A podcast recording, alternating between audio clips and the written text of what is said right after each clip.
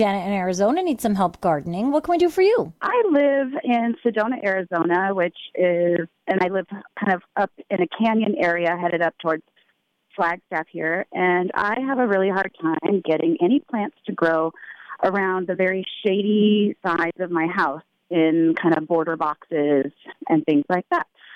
And I've tried a few different, you know, a few different things and just with no not much luck. So I'm just wondering if you guys have any suggestions. What have you tried? I've tried um, kind of like coleuses, pansies. Um, right now, I do actually have um, something called a stilbe that's kind of Mhm. working there. Have we tried Um, hostas? Hostas. I don't think I've tried hostas. What about a copper plant? Have you ever seen a copper plant? They're very beautiful. They're like sort of a greenish red, orange kind of a plant with big leaves. Oh, nice. No, I haven't heard of that one. Mhm. I can look for that. Yeah, that would be great. You said you tried. What about begonias? That's a good shade flower. Um, I think I've tried those in my hanging baskets, and Mhm. they don't do well either. Yeah.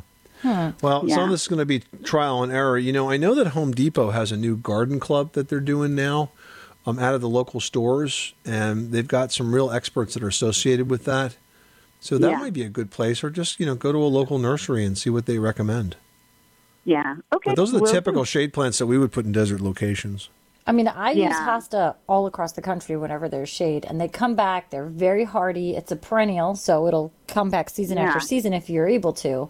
Um, Okay. And they really, you know, they thrive in the shade. And there's a ton of different varieties of hosta, so you can find them Uh-huh. in, you know, sort of variegated from like a yellow and green, a green and white, you know, different tones Right. on the greens.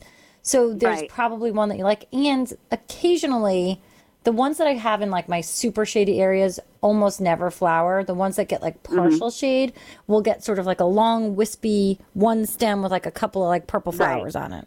Right. Um, but check right. them out because you really can't kill Yeah. them. yeah, I think that that's a great suggestion. Thank you very much. You're so welcome.